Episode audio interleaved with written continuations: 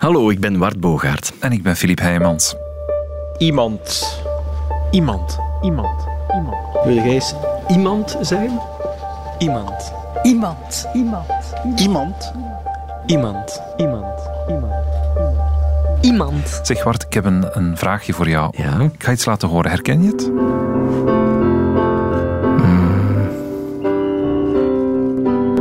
Ja, het, het nummer ken ik uiteraard. Ja, zeg maar. Imagine Ja, van John Lennon. John Lennon. Maar je vraagt naar de omstandigheden. Ja, het is een speciale plaats waar het gespeeld Klinkt is. buiten. Het is buiten, het is in Parijs. Ah, ah ja, ja, ja. De, eh, na de aanslagen eh, bij de Bataclan. Bij ja, de Bataclan. Ja, ik zie de beelden nog voor me. Ja. Ja, inderdaad. Som een beeld van troost dat de wereld is rondgegaan. Pianist die daar toen eh, het nummer kwam spelen. Het is toen heel beroemd geworden. Ja.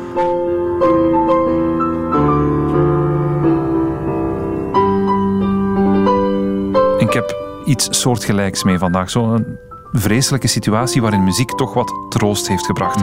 En daarvoor gaan we een jaar of twintig terug in de tijd naar een van de langste belegeringen uit de moderne geschiedenis. En die speelt zich af in Sarajevo.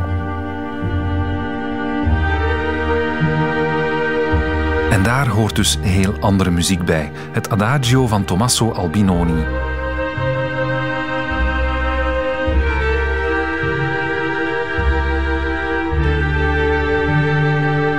Cello uitgevoerd, met name. Dat is zo'n beetje het imagine van die tijd en die plaats. De muziek die mensen troost brengt.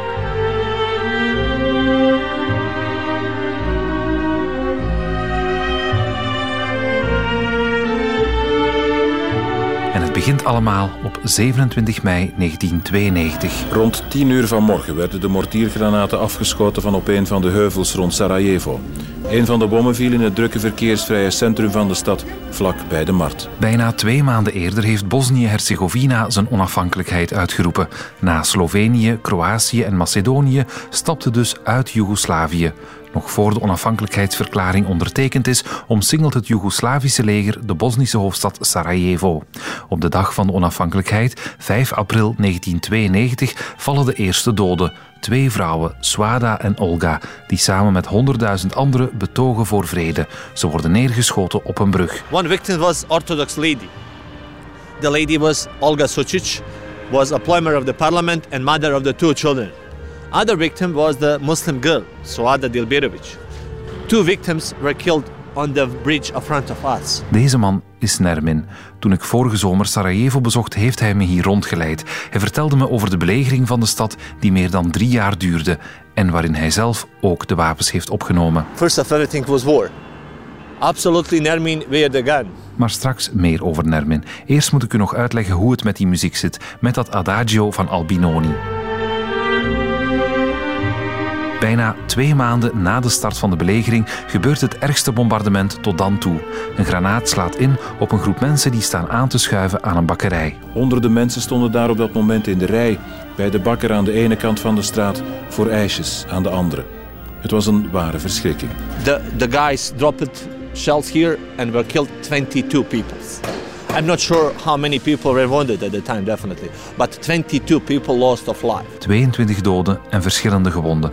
Allemaal mensen die op brood stonden te wachten. They waited the bread, but in the, the same line, they lost a life. Een van de mensen die komen helpen is Vedran Smailovic, een man uit de buurt. Veteran lived here and born a couple of hundred meters from here. He heard the, the, the, the sound of the bombs and tried to help to, to the injured people, to the wounded people. Maar Vedran is ook cellist en hij beslist een ode te brengen aan de slachtoffers. Vanaf dan speelt hij elke dag op zijn cello, op de plaats waar de bom is ingeslagen, tussen het puin. After the massacre, he decided 22 days, every day came and played for the victims. One day for the one victim. 22 dagen op rij speelt hij op die plaats het adagio van Albinoni. Eén dag voor elk slachtoffer.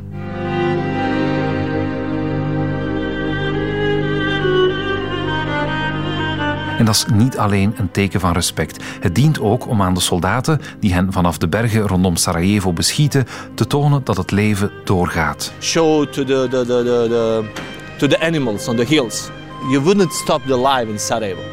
He came here every day, 22 days, day by day, and he played the cello. Dat is niet zonder gevaar, want de bombardementen stoppen uiteraard niet.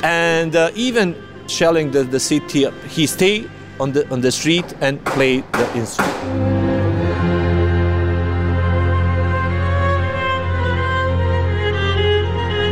En behalve die blinde bombardementen zijn er in Sarajevo natuurlijk ook de sluipschutters. Soldaten die van op afstand heel gericht mensen neerschieten. De belangrijkste straat van Sarajevo krijgt er haar bijnaam door: Sniper Alley. The main street in Sarajevo at the time always under the sniper fire. And symbolic the name of the street Sniper Alley. Een veel gerichtere manier van doden dan de bommen die elke dag vallen. En het wordt helemaal gruwelijk als je weet dat die snipers, die sluipschutters, ook 54 kinderen doodschieten. I can explain you saw the children and you use the sniper gun and shoot. I can understand. No way.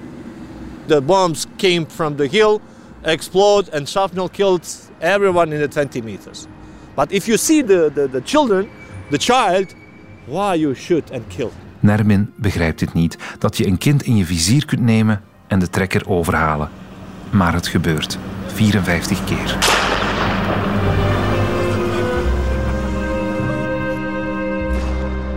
De cellist van Sarajevo heeft meer geluk. Hij wordt niet beschoten.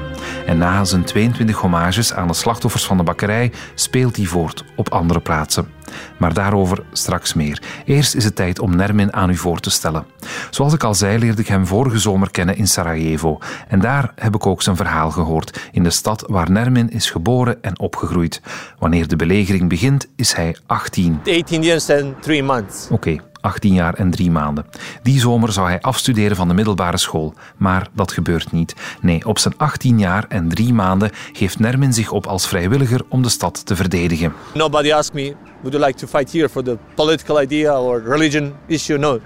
My mission, I would like to first of everything save my life. Niet uit politieke overtuiging, maar om zijn leven te beschermen. En dat van zijn broer, zijn zus, zijn ouders, zijn vrienden. Kortom, om het Sarajevo dat hij kende te verdedigen. And next, I would like to protect my younger brother, my younger sister, my parents, my apartment, my street, my neighborhood. As I said, Sarajevo is mine.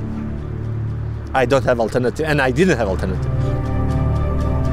En dus neemt Nermin de wapens op. Niet als soldaat, wel als politieman. Al maakt dat niet zoveel verschil. I was the police officer, regular police affairs, tried to stop the war crime, the robbery into the city, the, the normal police activities. Behalve het gewone politiewerk moet hij ook de stad beschermen tegen aanvallers. My task was the special unit, police unit, try to protect the, the embassy of international organization. En zijn loon, dat krijgt hij in sigaretten uitbetaald. The salary for the Bosnian soldier were cigarettes. I never smoked in my life. A lot of cigarettes smoke my mom. The rest of the cigarettes I exchange for the food. Wat zijn moeder niet oprookt, ruilt hij in voor eten op de markt. En op zijn vrije dagen gaat hij brandhout rapen voor de kachel. De parken in Sarajevo moeten er allemaal aan geloven tijdens de oorlog. Op een paar na. De bomen rond het politiegebouw bijvoorbeeld, die worden niet gekapt, omdat ze het gebouw beschermen tegen bombardementen. One of the park survived here. The trees survived because the trees here protected police station on the top. Tijdens zo'n lange belegering kun je wel even in de kelder schuilen, maar uiteindelijk na dagen, weken of maanden wordt ook zo'n leven normaal. En dan kom je uit je kelder en probeer je zo normaal mogelijk te leven, zegt Nermin. Two months, maybe additionally one. The, generally, the citizens in Sarajevo were confused. And people move in the basement. After the, the, the, the, the two, three months, the many of us organized the normal life. En zo is elke dag tijdens de belegering anders en toch weer hetzelfde. Elke dag opnieuw is een zoektocht naar eten, drinken en brandstof. Every day at the time under the siege was the different day than before day. The people tried to find the minimum bread. Next day, the, the same people who survive have to go to the border. Third one tried to find some kind of the wood for the heating. And again, repeat, re- remake the same process. Maar zoals bij elke belegering raakt ooit het eten op. En wat doe je dan? De inwoners van Sarajevo hebben één optie. Er is een uitweg uit de stad naar een stuk Bosnië dat niet bezet is. Maar langs de twee kanten daarvan zitten vijanden schietens klaar. Snel lopen dus naar de vrijheid en dan even snel terugspurten met eten.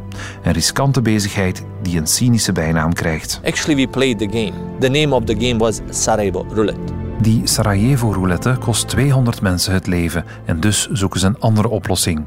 De belegerde inwoners beginnen te graven. Ze maken een tunnel onder de luchthaven door. Aan de andere kant, buiten de belegering, wordt er ook gegraven.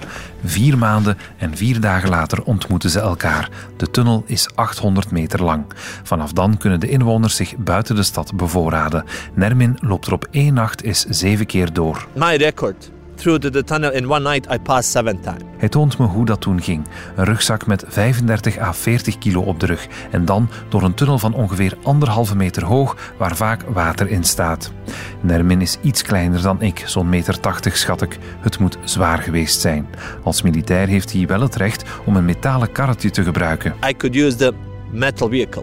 200, 250 kilos allowed to put inside. En dan draagt hij ook nog eens een paar kartonnen met eieren voor zich uit. Goedkoop, voedzaam en makkelijk te bereiden. Easy way to prepare for the food. The eggs not necessary too much fire. Volgens schattingen zouden elke nacht 2000 mensen door de tunnel gegaan zijn. 2 miljoen bewegingen tijdens de hele belegering van Sarajevo. In one night, every time here pass minimum 2000 people from the both side. Military evidence said 93 to 95 over than 2 million people. Bovendien lopen er drie leidingen door de tunnel. Eentje met een telefoonkabel, één met een elektriciteitskabel en één met brandstof voor het leger. De tunnel houdt de stad meer dan twee jaar in leven. En met de Sarajevo roulette is het gelukkig gedaan. Wat natuurlijk niet wegneemt dat het dagelijkse leven erg gevaarlijk blijft. De bombardementen en de sluipschutters blijven slachtoffers maken. En ook Nermin raakt gewond. In front of the my police station, I was on duty. Uh, one of the shells fell there, and um, the piece of the grenades, shrapnels, catch my leg. But definitely I was lucky because the shrapnel only passed through my muscle and my bone stayed in one. Een stukje shrapnel van een bom belandt in zijn been. Hij heeft er nu nog last van. Twee jonge mensen hebben minder geluk. Ze sterven door diezelfde bom. En verder komen nog honderd mensen uit Nermins politieeenheid om het leven. Nermin ziet sommige van hen sterven. En daar denkt hij niet graag aan terug. I wouldn't like to remember, and that's part of my life, but this is the, including the, my friend. It's too difficult for me. En dan vraag je je natuurlijk af of hij zelf ooit iemand gedood heeft. Het antwoord is niet heel duidelijk. First of everything was war. Nermin where the gun. I shoot it, as I know. I didn't kill anyone. Het was oorlog, ik had een geweer en ik heb daarmee geschoten, maar ik denk niet dat ik iemand gedood heb. En dan nog, zij hebben ons aangevallen. Zij wilden mij doden. Ik heb me alleen maar verdedigd. Mijn geweten is zuiver. Big difference between other side. I didn't have any plan to kill anyone. Other side, many plans. And definitely every night I'm sleeping like a baby. Andere voor de hand liggende vraag: waarom vluchten die mensen niet? Waarom lopen ze niet weg uit die stad, weg van de bommen en de kogels? Volgens Nermin is dat om te beginnen niet zo gemakkelijk. Elke ontsnappingspoging is levensgevaarlijk. Als je geld hebt, dan maak je al een iets grotere kans. Dan kan de maffia wel helpen. And the mafia use the, the, the, the circumstances and actually exchange the families. Bovendien speelt ook het etnische aspect mee. In Sarajevo wonen moslims, katholieken en orthodoxen. De belegeraars zijn vooral orthodoxe Serviërs, dus orthodoxen kunnen makkelijk de stad verlaten. Ook voor de katholieken valt het nog mee, die kunnen naar Kroatië vluchten. Maar de moslims, die hebben geen veilig gebied in de buurt. In Bosnia-Herzegovina, Orthodox equal Serbs. They always had and have alternative. Serbia and Belgrade. Catholics equal Croats. They had and have alternative Croatia and Zagreb. Muslims here officially name is Bosniaks. We didn't and don't have alternative. Nearest alternative for us was the Albania or Turkey. So far, so away. Nermin is zelf moslim. Voor hem is het dus extra moeilijk om te vluchten. Maar los daarvan wil hij ook helemaal niet weg uit Sarajevo, net als vele anderen. Especially for the ladies and children, mothers. They wouldn't like to live alone here, brother, husbands, sons. Stay together and share the same destiny. Sarajevo is zijn stad. Die wil hij niet verlaten of ze zomaar in de handen van de belegeraars laten vallen. Hij wil ervoor vechten. Al begrijpt hij de mensen die wel gevlucht zijn. En daarmee zijn we bij een van de beroemdste verhalen van de belegering gekomen. The story is the Sarajevo Romeo and Juliet story. De Romeo en Julia van Sarajevo. Eigenlijk heten ze Bosco en Admira. Bosco is een orthodoxe jongeman, Admira een moslimmeisje. Ze zijn 25 en al jaren een koppel. Niks ongewoons, zo'n gemengd koppel in Sarajevo. The mixed marriage between Orthodox Catholics, Catholics Muslims, Orthodox Muslims. En ook nu, na de oorlog, is Sarajevo weer zo'n smeltkroes. Elke inwoner met wie ik er spreek benadrukt dat alle religies er vreedzaam samenleven. I can say for Sarajevo, it looks like a Jerusalem of Europe. The Jerusalem is small, actually. Dat kleine Jeruzalem wordt nergens duidelijker dan in de belangrijkste winkelstraat. De straat waar ook dat vreselijke bombardement op de bakkerij plaatsvond. Op amper 200 meter heb je daar een Joodse synagoge, een moskee, een katholieke en een orthodoxe kerk. Kan hier probleemloos, zegt Nermin. Precisely in the 200 meters. You can see the mosque, the next one of the oldest Orthodox church in the Balkan area. Next, the Jewish synagogue, and after the Jewish in the same street, the Catholic church. Voor Nermin zijn al die mensen in de eerste plaats Bosniërs en daar zijn goede en slechte mensen bij, los van hun geloof. En de moslims, zoals hij zelf, die beleven hun geloof hier op een moderne Europese manier. Many Muslims here respect Islamic issue. Fast the Ramadan, go to the mosque, especially every Friday. But many Muslims here enjoying the beer, enjoying the betting, in, like, if I can say, modern Muslims. En dus kijkt niemand op van zo'n gemengde relatie als die van Bosco en Admira. Toch beslissen de twee om de stad uit te vluchten op 19 mei 1993. Er worden zelfs afspraken gemaakt met alle strijdende partijen dat die hen zullen doorlaten. Wat dan gebeurt, zit een paar dagen later ook bij ons in het journaal. 500 meter lopen ze ongestoord langs de frontlijn. Maar als ze op de brug zijn net voor het servicegebied, maakt een sluipschutter een eind aan hun leven. Bosco is op slag dood, Admira is eerst alleen gewond. Ze kruipt naar het lichaam van Bosco en ligt nog een kwartier levend naast haar geliefde voor ze in zijn armen sterft. Hun lijken liggen op de brug over de rivier Miljaka, pal op de frontlijn tussen Serviërs en Bosnische regeringstroepen. Ze liggen in elkaars armen, hun reiskoffers nog naast hen. De lichamen blijven zo zes dagen op de brug liggen. Pas dan halen Servische soldaten hen daar weg en begraven ze de Romeo en Julia van Sarajevo. Uit humanitaire overwegingen heet het, en allicht omdat er camera's in de buurt waren. Op dezelfde plek ligt namelijk ook het lijk van een man. Het ligt er al vijf maanden.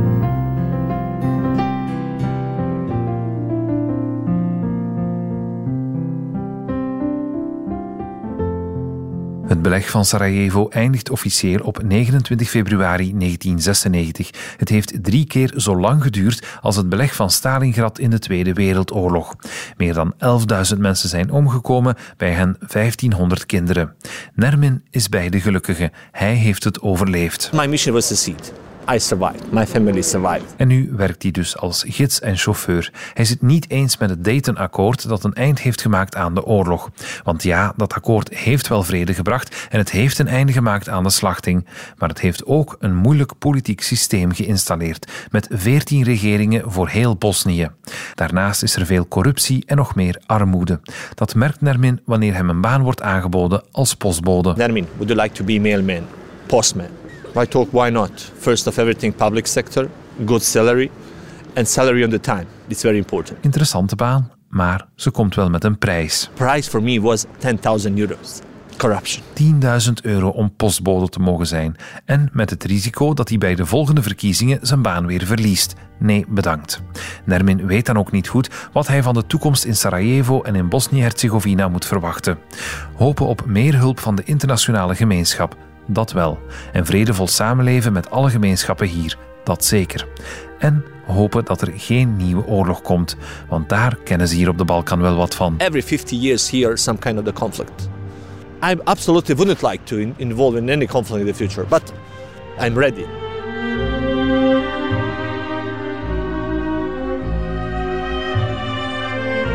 Zeg, en die cellist, hoe is het daarmee afgelopen? Met uh, Vedran Smailovic. Ja? Wel, die is Sarajevo uitgevlucht eind 1993 en is in Noord-Ierland gaan wonen. En voor hij vluchtte heeft hij trouwens een steen meegenomen uit de ruïne van het stadhuis van Sarajevo. En in 2014, bij de heropening van het stadhuis, is hij die steen komen terugbrengen. And he, he, he felt so happy. Finally, after everything, En ook Nermin is blij dat Vedran Smailovic er was, als symbool van het leven, als symbool ook van de kunst die altijd doorgaat, ook tijdens een barbaarse oorlog. And actually, my religion is the art. My religion is actually life. And uh, at the time, the symbol of life was the guy, Smilovic, veteran cellist of Sarajevo.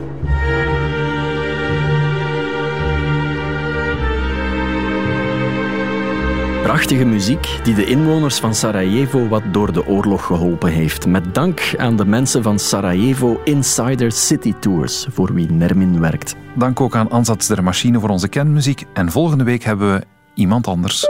Hallo, ik ben Veerle de Vos. Ja, normaal was dit onze voorlopig laatste aflevering geweest. Maar Veerle heeft voor ons nog iemand gevonden. Vanuit je buikgevoel en vanuit je ervaring weet je gewoon dat dat niet kan. Dat kan gewoon niet. Dat zijn leugens en er zijn er zo verschillende verteld. Ik las op een bepaald moment op jouw Facebookpagina. Het is een toeval dat ik niet geradicaliseerd ben. Soms voel ik mij ook heel kwaad. Soms ben ik het ook echt beu dat ik mij op elk vlak zo veel harder moet bewijzen dan iedereen. En ja, dat is hard. Tot volgende week dus. En intussen zijn alle reacties welkom op iemand.radio1.be.